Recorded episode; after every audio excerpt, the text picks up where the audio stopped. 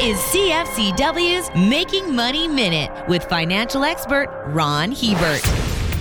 The best time to buy foreign real estate is when two conditions line up simultaneously. The first is when our currency is high, the second is when real estate prices are low. We had a situation where both came together after the financial meltdown in 2009. U.S. real estate prices dropped by 50% or more in Sunbelt states, and our currency was at par or even higher against the U.S. dollar. Investors who took advantage of that opportunity made out like bandits. Today, we have only half that equation working in our favor. The loonies rise has increased our buying power very, very nicely. But real estate prices south of the border are in the stratosphere. For more information, listen to our Making Money show hosted by Ron Hebert and Gord Whitehead at letsmakemoney.ca or cfcw.com.